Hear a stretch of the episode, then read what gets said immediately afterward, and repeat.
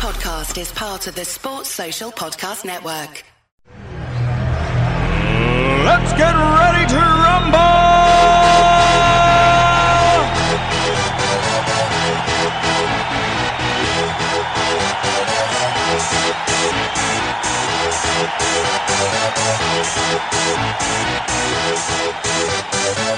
Y'all ready for this?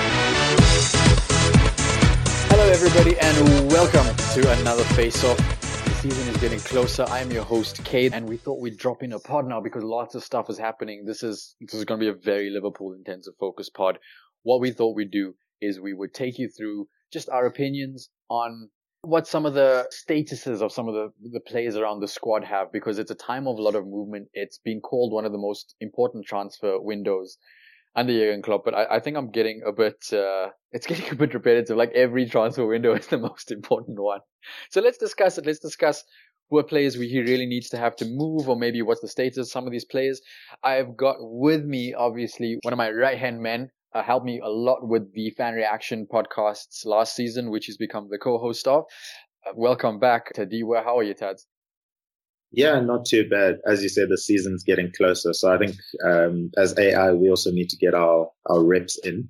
So glad to get a face off rep in before the season starts.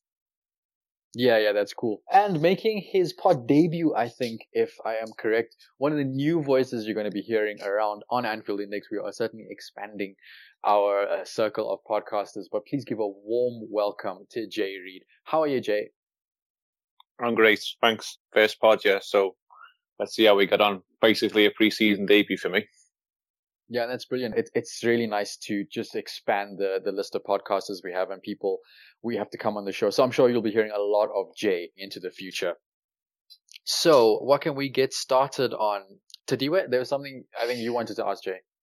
Yeah, I think it's always important to just get a grasp of where, where we all became Liverpool fans or maybe there are moments that we fell in love with Liverpool. And I'm sure as I'm speaking, every one of us and the listeners, you know, you can sort of picture that moment or that situation. Jay, just with regards to you, obviously being Scouse, I suppose your, your relationship with Liverpool is a lot closer and probably started a lot earlier than some of us, but maybe you can run, run your story a little bit. When did you fall in love with Liverpool? And was there ever like a battle between Liverpool and Everton who you had to you know, pick allegiance with any family feuds or some stories like that?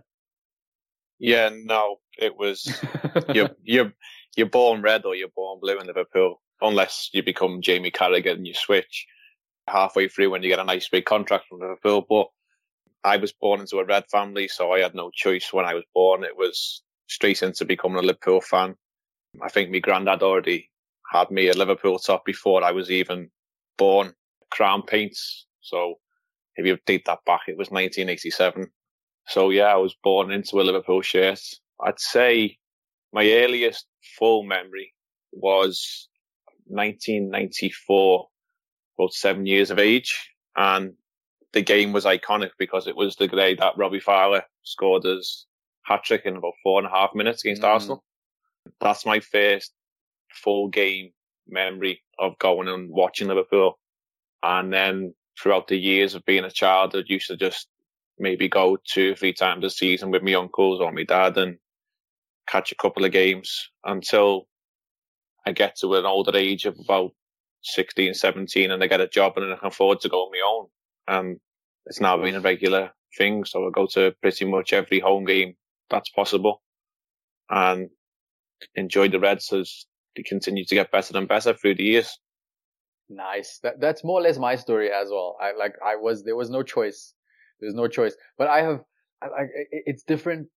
Growing up in South Africa, there's only two teams really. When you know in the 80s, it was like United and Liverpool, and so half my family on my mom's side is United, and the other half is Liverpool. And so there's always this thing. And in fact, it happened with my girlfriend recently. We went to a wedding, and they actually had this thing where they gathered around her and asked like which team she supported. That was... is something that comes out all the time. As soon as you meet somebody, even in work, you uh, you can just meet someone new in work, and the basis of any conversation tends to be football, and it's first question, red or blue. And then if you give the wrong answer, it's like, oh well, we can't talk much. You're like, okay. I will. I will like you less now. it does. It becomes like you it's and depending on the time of the season and results, like oh yeah, you could just go, yeah, I'm red, and you go, I'm blue, and it's like, okay, we can go one of two ways here. We can either have a normal football chat, or we could have a rip match. yeah, I must say it, it. That's one of the reasons I'm glad. Like there are not too many football supporting people in my office when I go into work on a Monday. it's not the worst thing.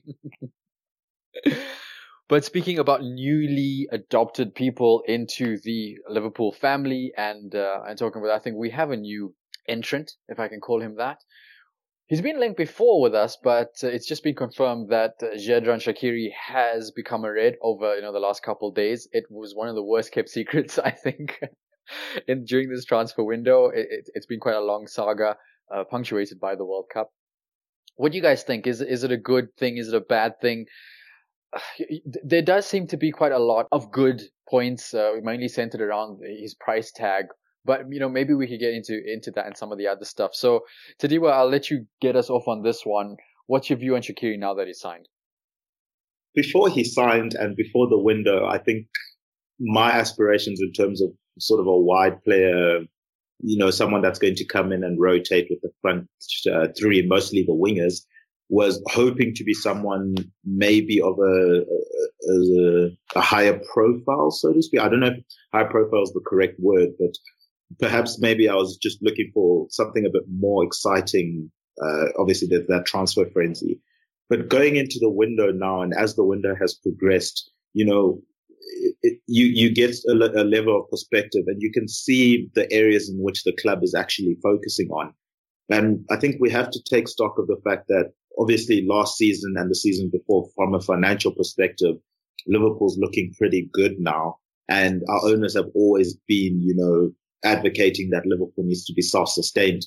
And we can see sort of the benefits of that. I mean, if you look at Chelsea down in London, they're, they're, they're in a bit of an awkward situation now with uh, what's going on with Abramovich. So yes, they had their, their good times, but if you're not financially, you know, self-sustainable, these situations can always pop up.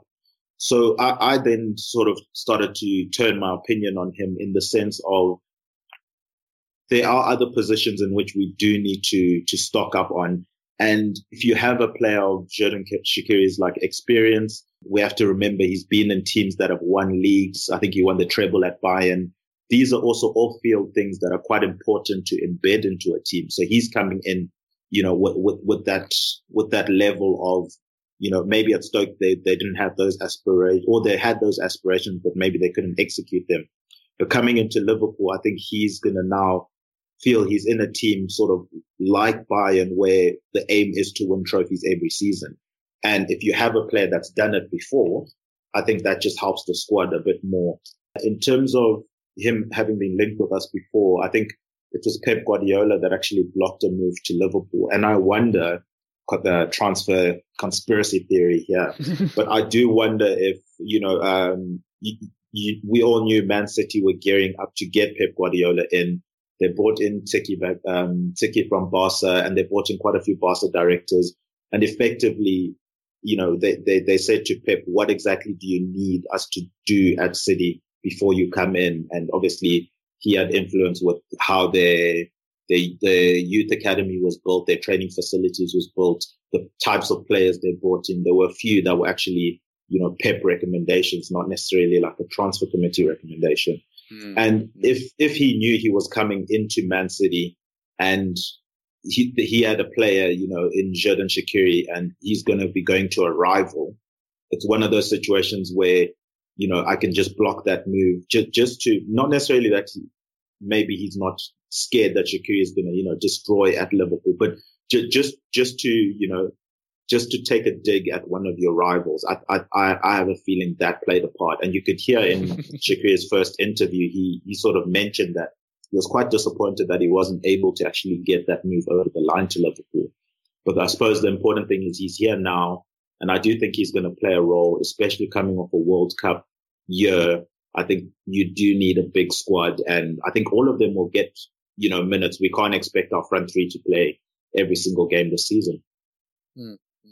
That's, So we did it for the banter. That's why. That's. Jay, is there any, you know, are there any downsides to the Shaqiri thing? I know he's come in quite cheap. He, as Tadiwa is saying that he can fulfill a really good squad role there, which it was a problem a little bit late in the season, especially you know, as we got towards the final that we were worried about fatigue. We were worried about how we're going to get into the top four because maybe our front three, I think they played something like 80% of minutes that they could possibly play during last season. That all, that all is great. Are there any downsides to having this lad on? I don't think so.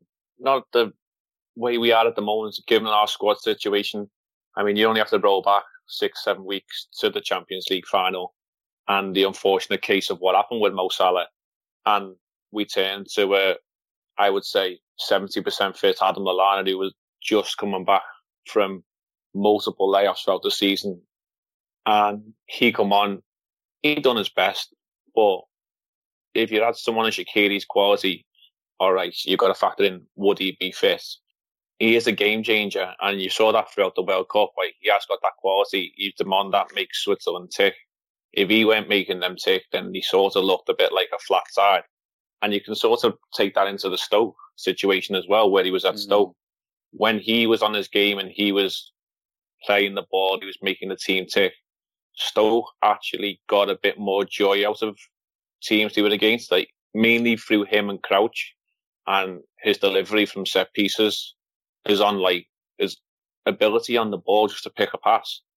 And reflecting that back to Liverpool, as I say, to the end of last season when we struggled to break teams down, he could have just been that game changer. So for me, it's, it's no risk apart from the rumored attitude and personality problems that have been in his past. But at 26 years of age, you'd like to think this is his last big chance at a big club he's coming into his prime years. If he doesn't take this in two or three years' time, he's out the door at the latest, and he's then looking at mid-table, knocking around Europe, Turkey, somewhere else. So I think he knows it's his big chance. He's got to take it, and under Klopp, you can just see what he's done with players who he's brought in over the past couple of years. So for me, it's a pretty much a win-win situation.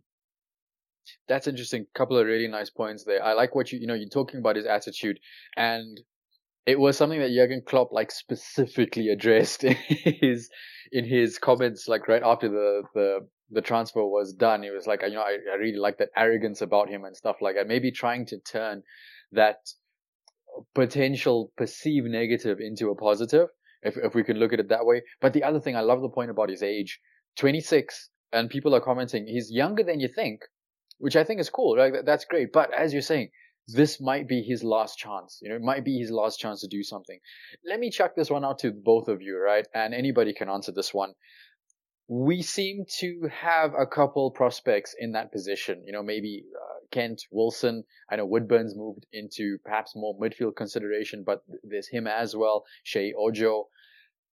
Does this signal that we're essentially looking to fill that gap with the transfer instead of looking to our youth? Maybe it, it, does it sort of signal that our, our, youth prospects are maybe not good enough for that position?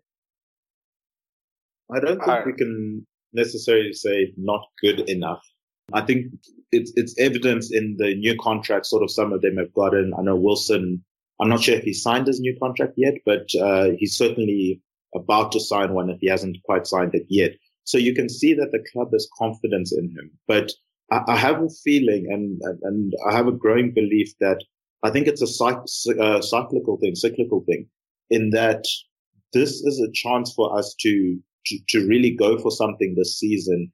And as we were discussing sort of in the WhatsApp group and, and few people were, were mentioning that if you look at our rivals at the moment, there are few, you know, there, there are few concerns for them. Maybe not, they're not as strong not necessarily as a squad, but maybe mentally or situations that just aren't going well for them. So I think it's one of those strike while the iron is hot. Pep Guardiola has to deliver the Champions League.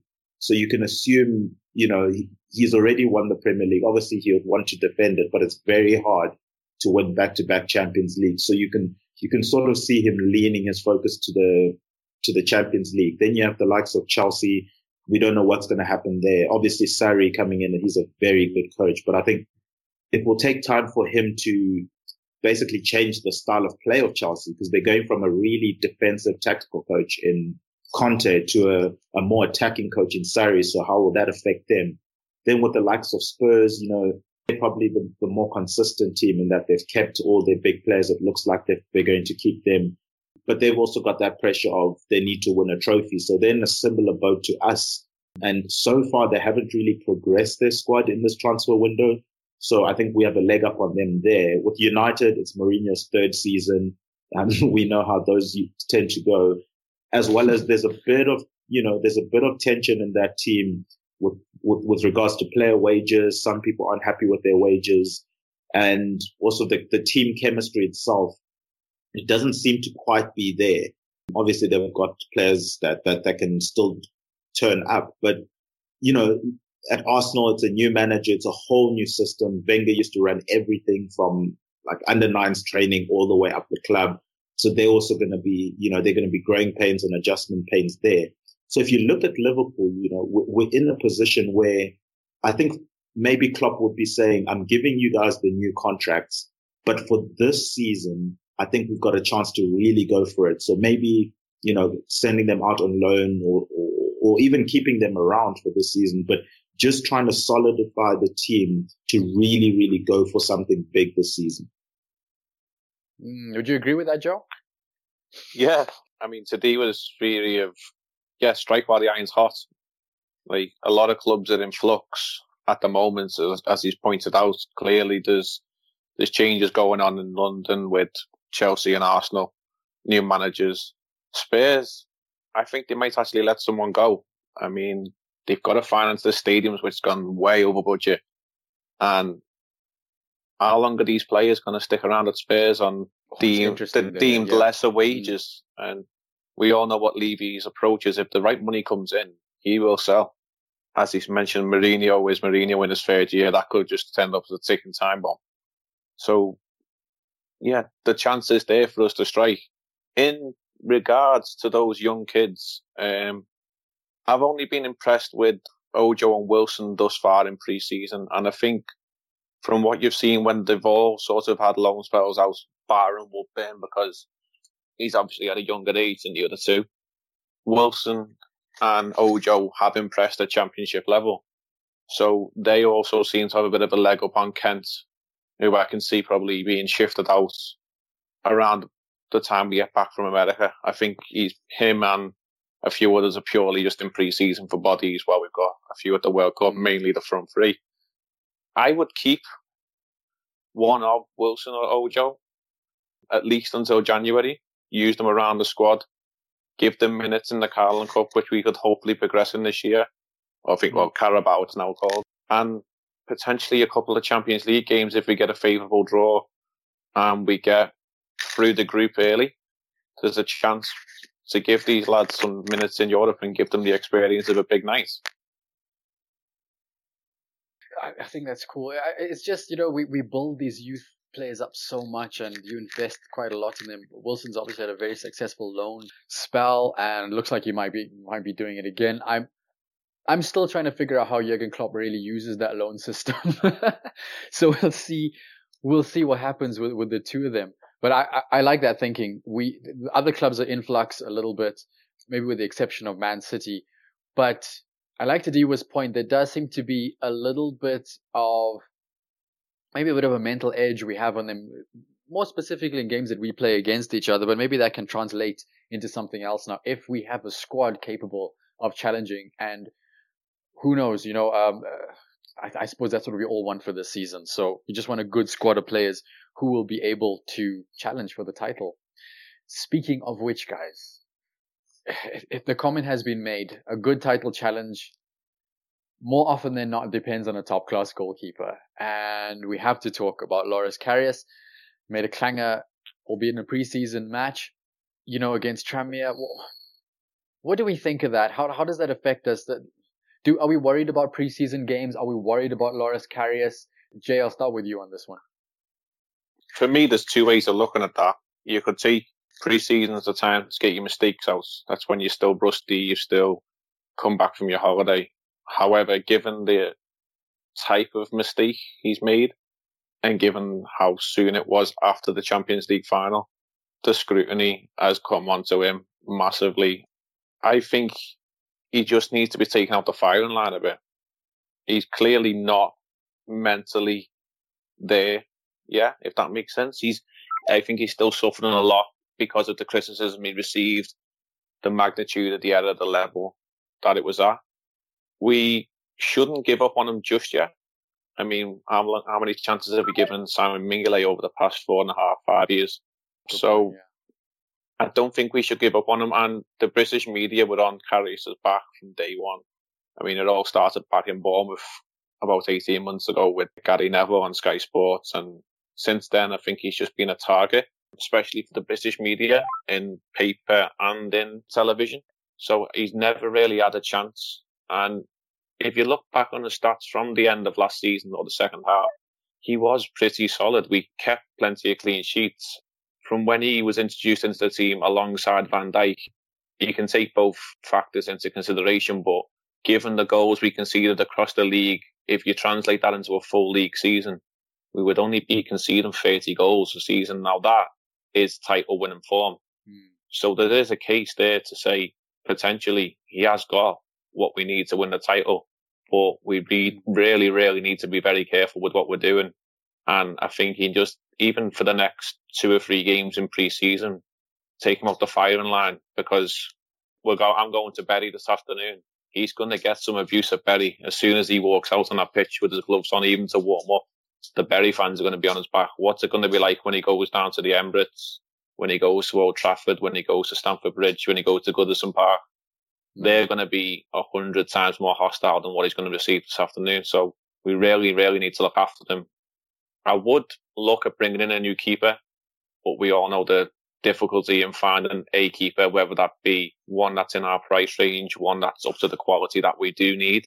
Are they available for us financially or are they willing to come to us? I don't know.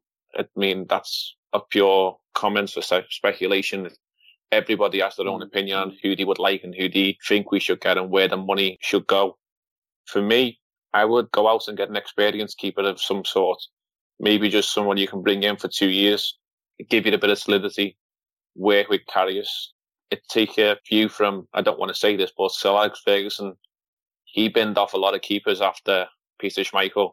And most notably was Massimo Taibi when he came to mm. Anfield mm. and dropped one in the net. And he binned them within two or three games after that. He made a couple of errors. And in the end, he ended up lumping for Edwin van der Sar. And we all know that turned out for Man United. So maybe we could just take a look down the M62 and learn a few things from old whiskey nose. Mm. No, I, I, this is the thing, right, Jay? Because we tended to, we've tended to not buy very well when it comes to goalkeepers. You know, in, in the past, like basically since Reina had his initial spell with us, uh, you know, when he signed, we, it's not been that good. And we've had a bunch of keepers who have been sort of suboptimal.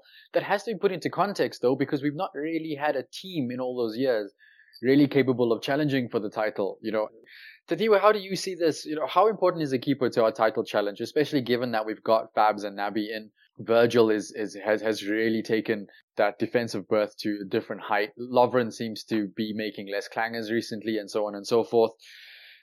Do we just need a keeper that is serviceable, and is Karius even that keeper? Yeah, it's a very very interesting situation that we find ourselves in.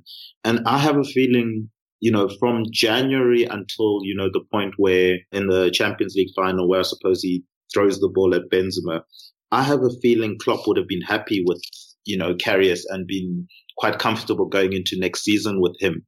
I think, I think that finals obviously put a massive, massive spotlight on him and it just rolled back, you know, the concerns that everyone had. But if I take that little patch um, between January until the Champions League final, so to speak, I thought he did okay. And I thought, you know, from a defensive perspective, I thought the defense as a whole sort of clicked and, and we can sort of see the numbers. If we look back at that, that time period, we were one of, if not the best, I think we were either first or tied for first or, or second at the least in terms of clean sheets and goals conceded. So there, there is a player in there. And in terms of his abilities, I, I, I think there is a player in there. But for me, I see it more of a, of, of a mental issue than anything else. I have to now question whether mentally he can come back from that. And, you know, we've mentioned the Tranmere game. To me, it, it seemed like one of those situations where he knows he's meant to be punching one of those balls, but he's just trying to, you know, do too much. So he's thinking, you know, just, just to, you know, just to win some people back, I'm going to try and catch this. So I wonder if that's going to be something that he's going to continue to do throughout the season, or if they can sit him down and sort of say, you know, just play your game. I, a, yeah, as I said, it's a difficult situation. I think the problem for him will be the fact that any mistake that he makes, whether it's a, you know, whether it's a proper blunder or it's just even just a general mistake that one normal keepers make. My fear is if he was to play, I was talking to, I think Simon Brandish, it was on Twitter. If he were to make, let's say, if he was to play 56 games next season and 50 of those 56 were, you know, fantastic, amazing games. And six of those games were, you know, okay-ish. And, you know, of those six, three of them, he made mistakes, just normal keeper mistakes. People would still have their pitchforks sharpened and wanting him out, which I think is an unrealistic thing when you look at keepers in general in the sense that they will make mistakes. And then the second thing we have to take into account is the fact that in a Klopp system, he likes to play with the front foot keeper. And front foot keepers are prone to make mistakes. We've seen with the likes of Hugo Lloris, we've seen with Ederson. Probably the only exception is Neuer, but he, he's, you know, he's arguably, if not the best keeper in the world. So having a keeper that's going to be shooting off his line and playing with the ball at his feet, we have to factor in the fact that there are going to be some mistakes that are going to come in there. Now, whether or not the fans are going to be willing to, you know, get behind him after those mistakes or give him the leeway to make those mistakes. I personally don't see that happening as things stand. And unfortunately, that then leads to, you know, either selling him or definitely having to what it looks like overpay for an Alisson, which I think Alisson is a keeper that Klopp wants, but I don't know if at that price, you know, we've seen Klopp is willing to wait for players. I can see Klopp sort of thinking I can wait for him but he might then be pressured to to play him. But um, in terms of the keepers we do have, I think Mignolet is going to probably look to leave. I, I don't see him having a Liverpool future. In terms of Ward, obviously he's been the third choice, and for me, he hasn't been given a chance by Klopp, and I think there's a reason for that. There's something that Klopp clearly hasn't seen in him that has allowed him to give him that chance. I thought it was a mistake that we didn't loan him out last season. Um, but I suppose maybe Klopp was just keeping him as backup just in case, you know, both Mignolet and Karius truly went, you know, off the rails. But the whole story of Ward being given a chance, I think if you, if you actually go and read the article itself, Klopp is actually saying that, you know, Ward, like every other player that's in preseason, is going to get a chance to, you know, to be the number one of that position.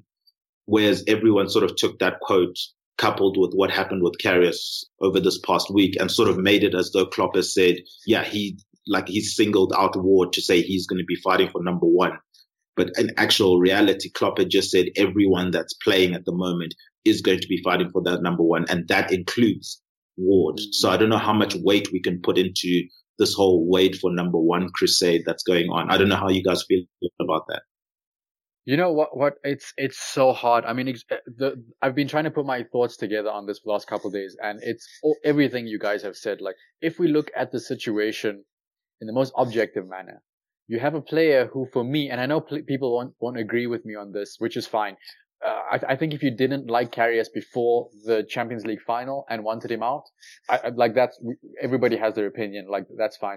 I didn't have a problem with Karius. Our defense was like one of the best. I think it was the best in terms of goals conceded since Virgil came. You know, so I didn't really have a problem with the defensive unit. I thought if Karius carried on, like that's no problem for me, actually. I, I thought he was that serviceable keeper. I don't think he's the best, but I definitely what you're saying to do, I think is a player in there. But then the Champions League came, the Champions League final came about and he got elbowed and concussed and he made these really like especially twice in one game to do those kinds of mistakes that was really unprecedented. I know people are saying like the shot against Roma and stuff like that. I mean, like, okay, it, it's, it's sort of neither here nor there for me. I mean, he's done enough to save the ball. That's what keepers are there for. So he's done that and he's got, he's got the concussion. Now what happens after that is he's got to go on a recovery. He's got to get his head mentally right. And I think if you have a young keeper who we assume is going to make mistakes anyway, because you know they're young keepers, and he's a pretty young for a keeper. Like remember, keepers only start getting into their own really uh, a bit later, in a more traditional sense. I know you have like a, a couple other people, De Gea and and and people like a Courtois came on quite early, but mostly keepers sort of develop after a little while. We knew he was going to make mistakes. And so we sort of didn't let that happen, especially with what Jay is saying. You know, the, the press put a lot of pressure on him. We know that a lot of a lot of members of the media sort of don't like him. And now he's made this mistake but we knew he was going to make mistakes after the concussion happened. And that's where the problem sort of comes in. I'm happy to have the guy and I want him to be a good keeper and I want him to be a good player. But I also, you know, I think that changes the dynamic a lot of our defense to, to do different things if we feel he's going to make more mistakes this season. And that's going to lead to more defensive errors, which is going to lead to more goals anyway. And this is the problem is we're having to choose between do we develop this kid and how much belief do we have in him versus selfishly that's the, the selfless argument the selfish argument is is he going to cost us a title challenge this season if we can mount one? And the mitigating factor is how he responds to this mentally. And the mitigating factor to that is how we treat him in the press and how we treat him as fans. And we just can't know that. We can't know how he's going to react. It's such a difficult one. It's such a difficult one I've actually changed my mind on this. And I think maybe the best thing for him to do is to go somewhere else and get it done. And I, uh, the thing is, that's even hard because we can't loan him out because he knows he's coming back to Liverpool. We can't sell him because no one's going to buy a keeper who's under this much pressure and has that, that many issues. So like, it's so complex. Every decision you make has a problem. I think the only thing Jurgen Klopp can do, given his history, is to keep him, right? But then does he play him as the number one? wow. It, it's so complicated, man. But Kay, just to touch on the concussion issue, the concern I have now is because, you know, concussion is very, very new to, you know, football.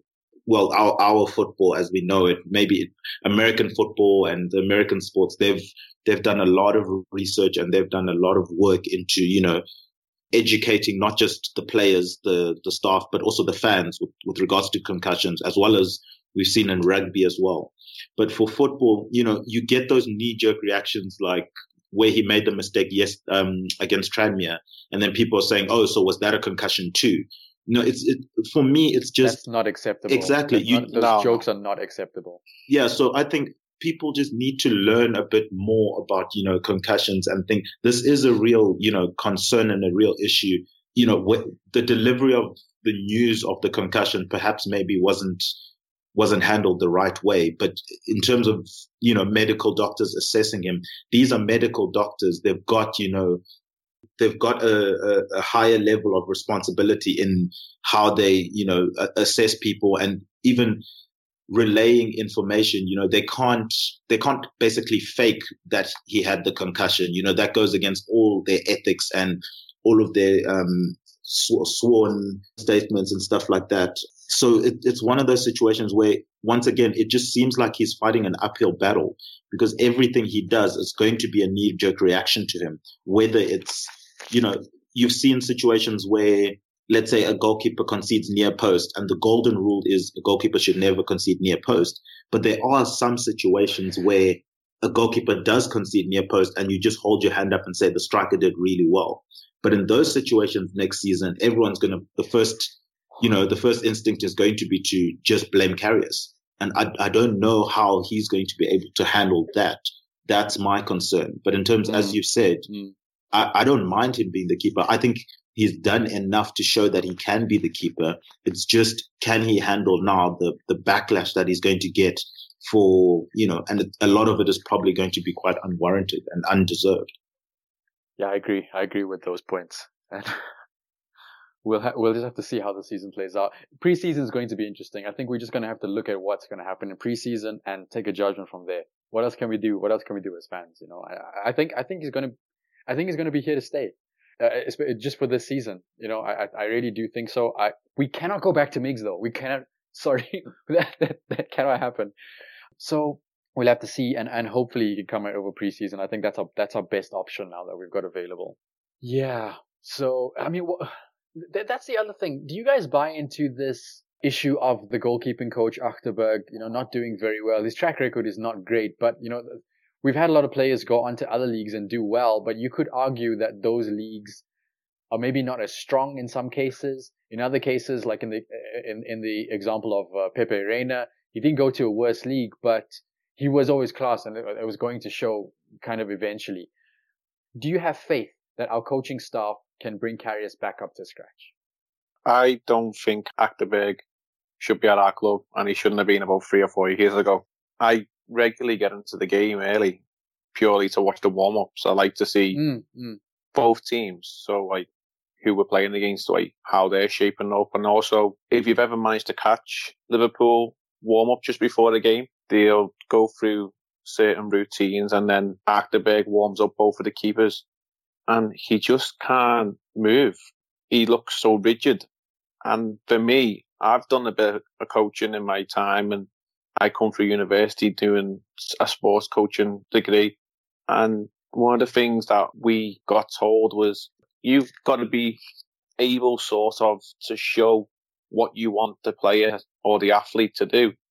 Obviously, oh, given, okay. given certain sports in specifics, it would be hard to give an example. But for me, as a football coach, I wouldn't ask a player to do something that I didn't feel too comfortable showing myself. And for somebody who's been a professional goalkeeper, albeit at a lower level, and then he's now at a top level club as a goalkeeping coach, if he physically can't show the players what he wants them to do, are they really going to learn? I mean, Real Madrid come to Anfield a couple of years ago when they've got a much older old goalkeeping coach and he was throwing himself around the pitch, as was Iker Casillas at the time. And you just think, mm you learn from that guy in front of you who's showing you what he wants you to do and telling you what he wants you to do. If you can physically see that example six, eight yards in front of you on the training pitch, pre-game, every day, then you're going to eventually pick up them traits. He's going to show you what he wants you to learn. And for me, he just doesn't physically look able. And yeah, you can take it back to his track record of goalkeepers who we've had through his time. And a lot of them, if not all of them, have regressed at his time at Liverpool. And some have gone on to bigger and better things, i.e. Pepe Reina, Brad Jones at Feyenoord, I think it is, in Holland. He went on and won a league title the year after he left us. So the talent is there within some of the goalkeepers that we've got and that we've had. Is he the man to unlock it? Not for me, no. So he is probably one that does need to be looked at as well as the goalkeepers themselves. You know, the other thing, the other thing, Jay, is I'm pretty sure, I was pretty sure this is how it worked before, but I think there was a news report recently that came out and confirmed that basically your goalkeeping coach has to give input into the keepers that you're buying. So, you know, if, if you, if you go, yeah, I, I would think that's normal because you have to look at the, the guy and say, can I coach this person? Can I make him better? can this player do what I want him to do? Is he the right profile for the kind of way that we sort of play? And can I coach that way that we need to do to make this way of play come about from a goalkeeping perspective? Now, if we look at that, that's also not a very good record. I mean, it, it means either we're bringing in the wrong kind of keeper, the wrong profile of keeper, or that we can't coach it. Today, where I'm looking at that and saying, if this was another top club, and literally all other top clubs have had more good keepers in the time since Reina. Uh, would that be allowed? Would we not be looking at that section and going, we need a change here, or are we being overly harsh on Achterberg? I don't know if he has some info on someone at the club that just can't be leaked. So, because to me, it seems like if we can take any, you know, practical example in life, you know, insanity is doing the same things over and over again and, you know, expecting different results. And you've got to take the, you know, you've got to take the outlier here. We've had so many keepers come through him and none of them have improved. I, I don't know if we can name a single one who has improved you know, with him at the helm. And the common denominator here is John Achterberg. So logically, you know, uh, from my perspective, I'll be thinking that's something I would have to question.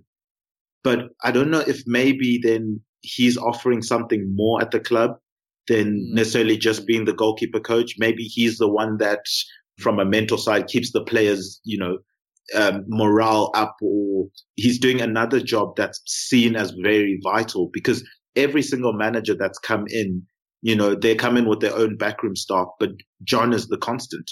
He's the only one that ever stays. I don't think many other of the backroom staff stay on after a manager is gone. So perhaps also he could be the link maybe with the between the guys upstairs and you know the coaching staff maybe he's their link or the guy they go to to ask how things are going or whatever. So there's clearly something that's that he's doing that they're seeing there's a tremendous amount of value in. But in terms of specifically being a goalkeeping coach i'm i'm not seeing where he's adding that value to us. And it's an unfortunate thing because obviously you want everyone to do well. You don't want anyone to lose a job. But as fans, we have to objectively question these things that time and time again, goalkeepers are coming in and they're not getting better. But as you say, Kay, is, is it a matter of we're not bringing in the type of goalkeepers he likes to work with? But if you look at Mignolet and if you look at Karius, those are two very different goalkeepers. So, you know, even Pepe Reina, Brad Jones, Bogdan, when he came in, I mean, even the goalkeeper signings themselves, some of them have been quite questionable. And I would imagine a lot of coaches rely heavily on their goalkeeping coach on who to bring in. Um, you know, the, the outfield players, you can sort of uh, maybe see, you know, where you see the talent and, you know, people can justify that to you. But in terms of goalkeeping coach, I would imagine uh, uh, any manager is relying fully on his goalkeeping coach, who's the one that decides, you know, who to bring in. And I'm, I'm, I'm looking at the goalkeepers we've always looked to bring in. It's always a project goalkeeper. I can't remember the last time we brought a goalkeeper in where this we knew, thing, yeah. you know, he's at his peak or he's reached his potential. Every single goalkeeper we bring in is one that needs to grow. And if you bring in goalkeepers that need to grow and all of them are regressing under this man, that has to be questioned. Jay, let me ask you, uh, change track just a little bit on this Karius question. There have been sort of reports coming out more recently that Jurgen Klopp sort of doesn't really put a lot of emphasis on the goalkeeping function. The sort of accusation is he didn't really do that at Dortmund and he's not really doing that here. He, more concentrates on putting a system in place that doesn't allow a lot of shots. But as we've seen that, that doesn't always work well when you don't have the, the specific personnel to do that. Do you buy that? How, how important is the goalkeeping function to Jurgen Klopp systems from what you've seen? I mean, it, it's got to be vital purely for the success of the team, you've got to have that last line of defence and it's got to be solid. Going back to his Dortmund days, from what I remember rightly, he went into Dortmund from Mainz and Roman Weidenfeller was there and he was a pretty solid goalkeeper. He was there for many years and I don't think he had to really bother with the goalkeeping. So maybe he has that approach or he's come with that mentality of, well, I stepped into Dortmund and I had this goalkeeper and he was there, he was fine. And maybe it's something that's just slipped out of his mind. It's something that he's not got to think about. So he's come to Liverpool. Mignolet was there. All right. We all know the issues regarding Simon Mignolet. But maybe he thought this goalkeeper's been there a couple of years. I'll not have to bother with the goalkeeper right away. I've got other issues in the team I'll sort out. He's obviously realised pretty quickly and he went out and got Karius that summer. Well, his first summer at Liverpool. We've all seen how that's worked out. So I don't know if he has a little bit of an ignorance and we know what Klopp's like. He is a stubborn guy. So maybe he does put a lot of emphasis into John Achterberg and Frank and a lot of his thoughts and his opinions. And we obviously don't know what goes on on the training pitch. So yeah, somebody yeah. must be doing something and saying certain things to each other to convince Klopp whether John Achterberg can talk the talk or can't walk the walk. Maybe that's what it is. But it's a huge issue for me.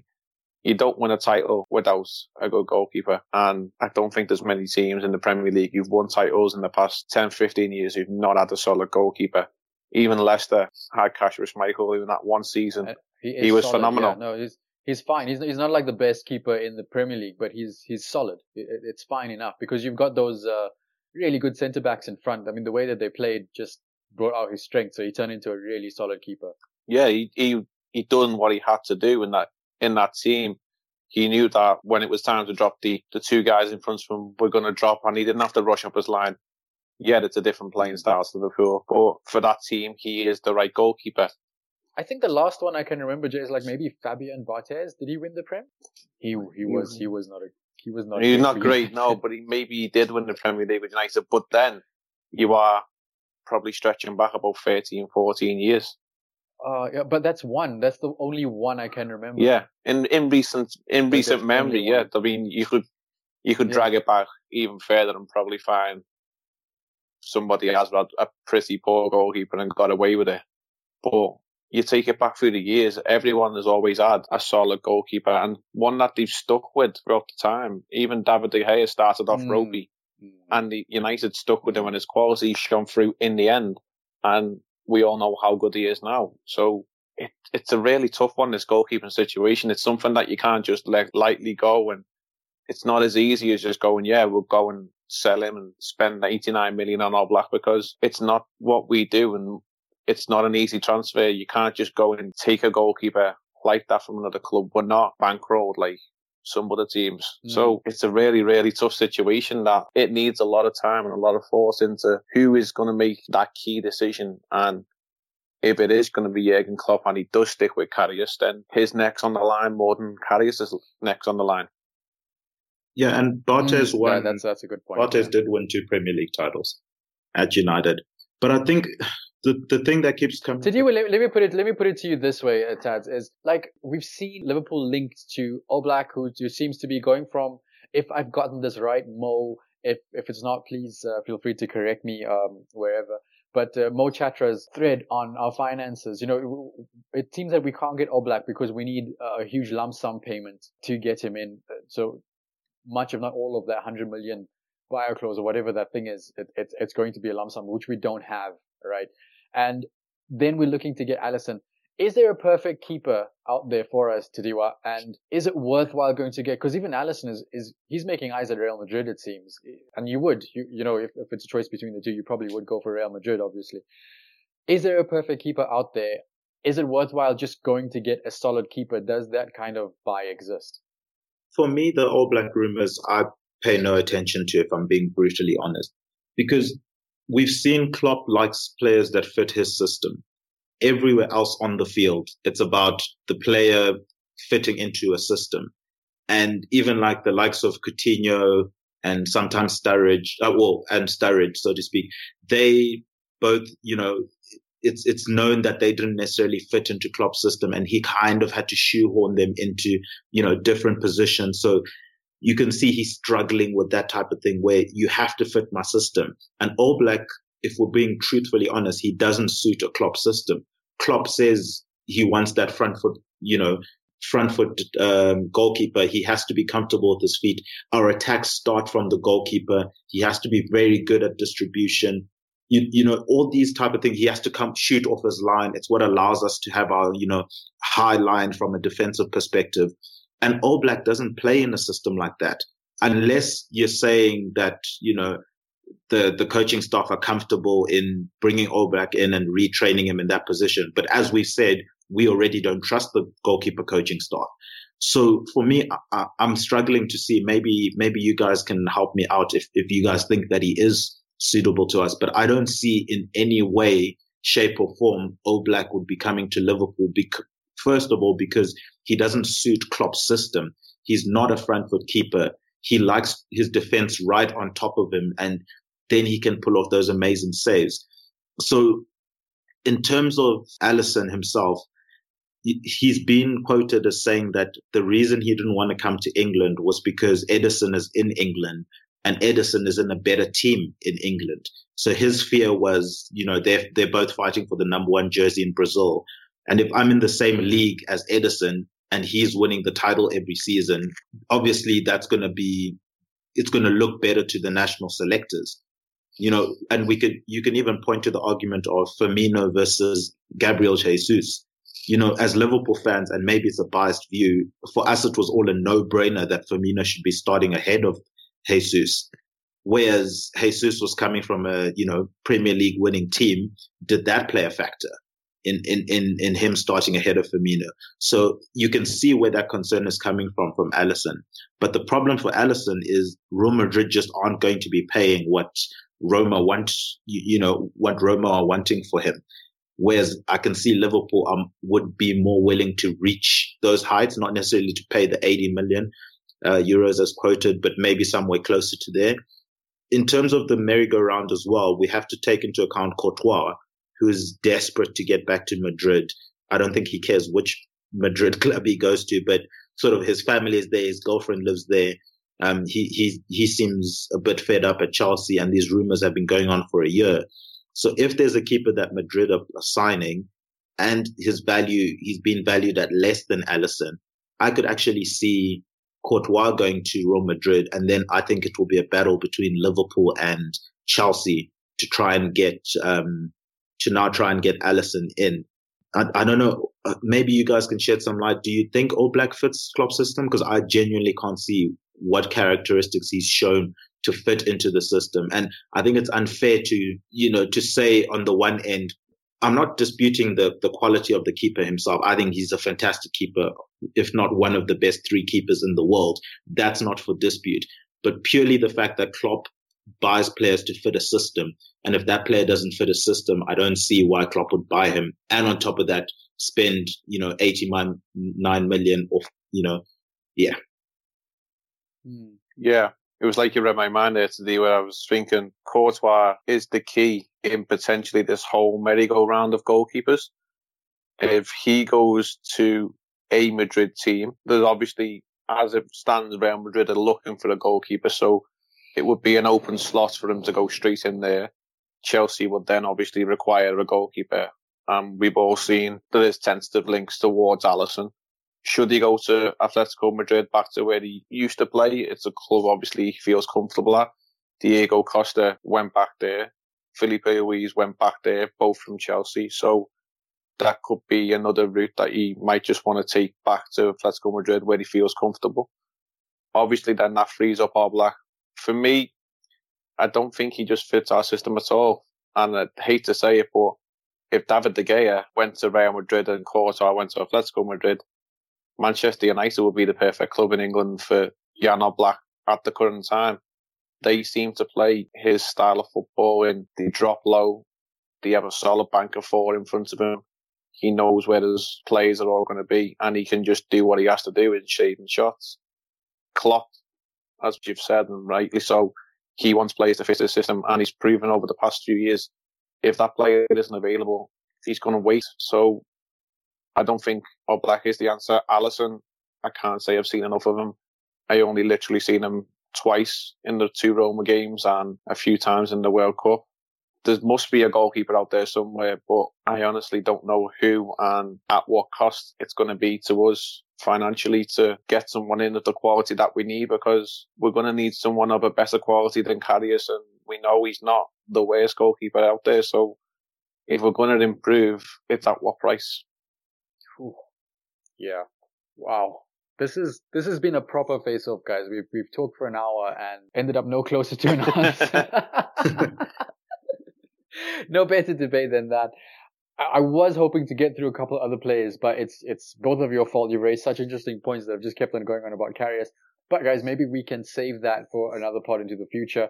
Maybe listeners, you out there can just suggest um, a couple of plays that you want us to go through and maybe do a face off about just deep dive into whether we keep them or not. That is time for us today. It's been really enjoyable. I have really quite a lot of fun. How was uh, how's your first pod been, DJ? It's been very good. I mean, I won't lie. I was nervous coming into this. I didn't know how I was going to take it, how I would feel. But it's just like sitting down with your mates, having a good chat in the pub after the game. Everybody's got their own view. And as we said earlier on before the pod, somebody out there will agree with me. Somebody out there will disagree with me. yeah, yeah. No, that's it. How has it been for you, Ted? And do you have any plugs actually? Um, yeah, it's been good to to get back. In terms of plugs, I'll be doing the transfer podcast tomorrow, and I think obviously it's good that it's done tomorrow after the Bury game today. Was it Bury? In terms of Twitter. You can find me at the Ace of Knave Seven. And if anyone out there knows, you know, can can give me reasons why they think All, Oblak is a is a realistic target, please, please, please oh. send it to me because I, I, would love nothing more than for him to come in. I just don't see how he fits a Klopp system. There you have it, folks. All hate mail directed at you on Twitter. Janie, plugs from you, and uh, and do give out your Twitter handle as well, so people can get following. Yeah, you can follow me on Twitter at at jreed1987. It gives away my age a little bit. Other than that, no, get involved in AI. Listen to the free pods. Get on the trial if you're not on the pro.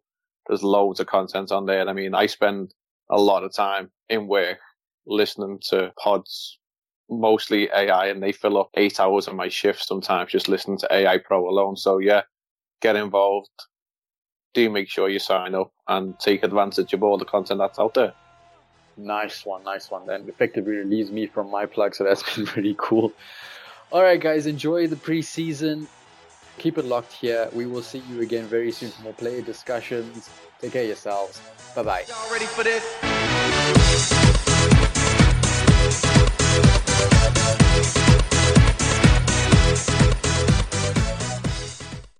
Sports Social Podcast Network.